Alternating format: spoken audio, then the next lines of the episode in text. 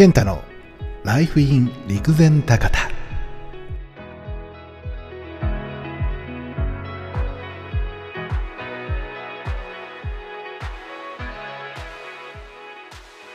さあ始まりましたライフイン陸前高田だいにかいの放送です。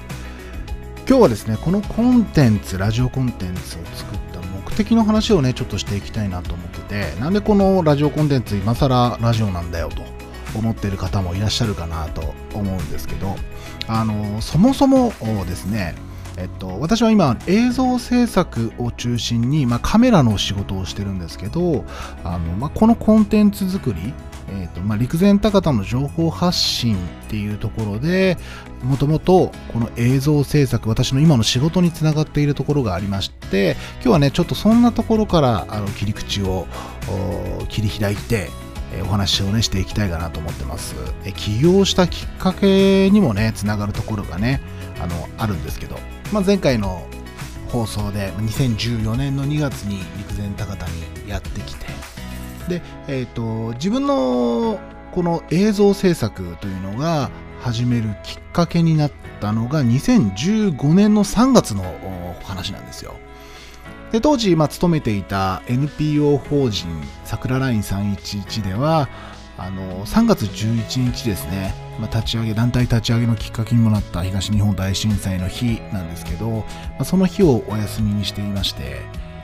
私が陸前高田に行ったのがにせんじゅうよねんのにがつですから、その翌年にせんじゅうごねんのさんがつもその日がまあ休みで、まあ、それぞれが震災と向き合う時間っていうような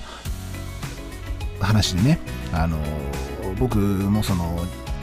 一日を過ごしていたんです。まあ、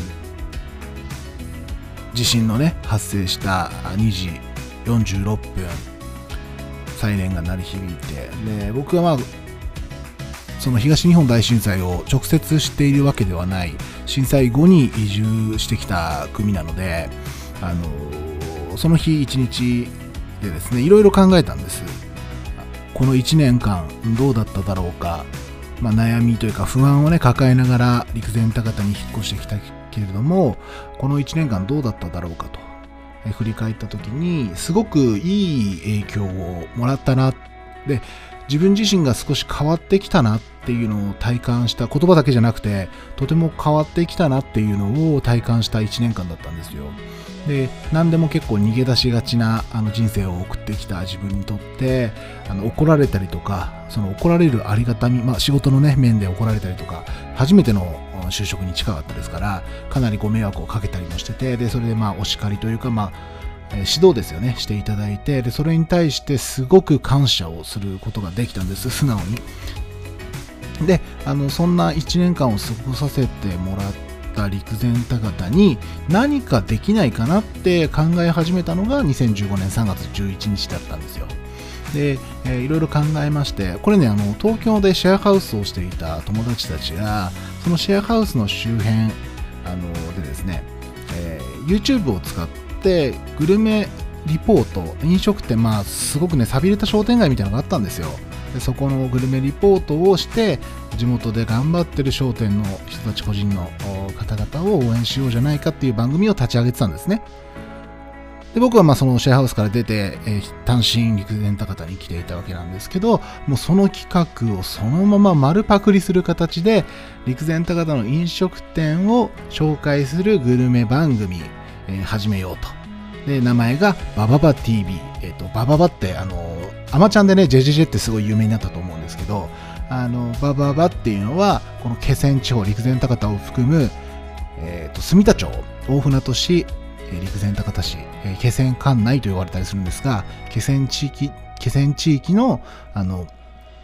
方言ではバババになるんですね。驚いた時とかに使うんですけど、なんか映像を見てあのバババって言ってもらえるようなあのグルメリポート番組にできたらいいなって思って立ち上げたんですけど、あのそれがまあきっかけだったんですよ。エヌピーオー とかに勤めてるとこう一つの仕事を頑張っているばかりじゃなくて、代表の方がまたその別のねあの団体にも掛け持ちで所属していたりとか、まあ、仕事じゃない自分自身のあのボランティア、ボランティアだったり仕事だったり、それは様々なんですけど、あの町のために何か動いてる方、自分の本職とは別に動いてる方がすごくたくさんいらっしゃって、あのあこれは俺もちょっと何か自分にできる形をと考えてやったのがパクリ企画だけども、うん、とグルメリポートの YouTube なんですよね。でそこから映像制作っていう風に発展していくんですけど、あのその時に感じていた陸前高田のために何かやりたいっていう気持ちはもうずっとこのななねんはん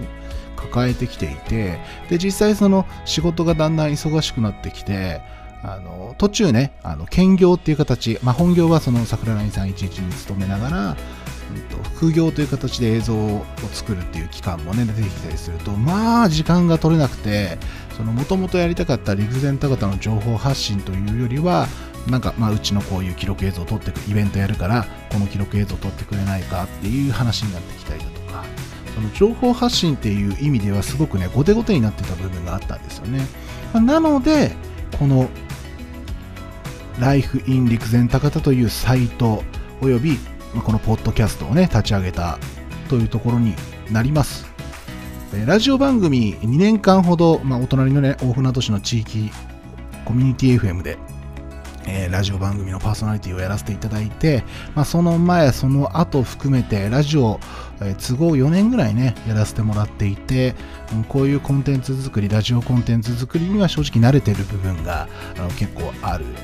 のと、まああのー、結構ねあの映像とかに比べると手間がね少ないんですよね。でブログを書くことよりもこのポッドキャストを更新するっていうのはあの僕の中ではすごくこうコスト負担が少なくてですね、自分の仕事を抱えながらでもあの続けていくことができるコンテンツになるんじゃないかなと思って、えっとまあ、ラジオコンテンツ、それからまあブログもねできる限り更新していきたいなと思っていて、今陸前高田を飛び出して千葉ロッテマリーンズで活躍中の佐々木朗希君を追いかけるようなねあの記事とかをまとめて、あの自分も野球をずっとやっていたので、あのそういったところの視点からこうちょっとまとめて追いかけて応援したいなっていうふうに思ってるので、まあ、そういったコンテンツであるとか、ブログの方は、まあ、一応さんぶもん、ワークス仕事ですね、それからスポーツ、今言った佐々木朗希君のスポーツ、そしてライフというみっつの、あのー、カテゴリーを分けさせていただいていて、陸前高田の暮らしであったりだとか、お仕事のことであったりとか、起業とか開業に興味のある方もねすごく今増えてると思いますので、そういったところに触れてみたりだとか、うん、していきたいかなと思ってます。で実際あの私は今何をしてるか、仕事でね何をしてるかというと、今ちょっとね陸前高田を離れてまして、ドキュメンタリー映画の制作で、えっと、ろくがつの頭からですね、ろくがつむいかに兵庫県入りしまして、くがつの頭まで兵庫県でドキュメンタリー映画の制作を進めています。映画のタイトルはスパークルというんですけれども、えっと、ボディメイク、ボディビルではないんです。ボディメイク、体を作るあのコンテストでベストボディジャパンというのがありまして、昨年 ティーエム レボリューションの西川さんがねグランプリを獲得したっていうので、一部あのニュースになった報道されていたあのベストボディジャパンという大会で総合グランプリを獲得した岡崎拓也さんという方がいらっしゃるんですが、その方を追いかけるドキュメンタリー映画を今制作中です。まだあの岡崎拓也さんだけではなくてですね、あのふたりはあのもうひとりですね、藤本慎也さんという方も追いかけさせていただいていまして、藤本慎也さんもパーソナルトレーナーとして働きながらあのベストボディジャパンで大会に臨んでいる方で、この方はちょっとねいろいろ背景というか、昨年もその日本大会出てるんですが、今年こそっていうようなところですごくストーリーのある方なので、私自身人生初のドキュメンタリー映画なんですけれども、ドキュメンタリー映画の制作という形で一旦陸前高田を離れて兵庫県に滞在しています。まあ、コロナもあるんでね滞在という形を、長期滞在という形を取らせていただきました。まあ、ただ陸前高田を忘れたりとかしたくないし、こっちにいながら、兵庫にいながらもですね陸前高田の話したいなっていうところも正直あって、この番組の立ち上げになってます。はい、今日はまあこの辺りで失礼したいかな。また次回も聞いてくれると嬉しいです。最後までお聞きいただきありがとうございました。それでは。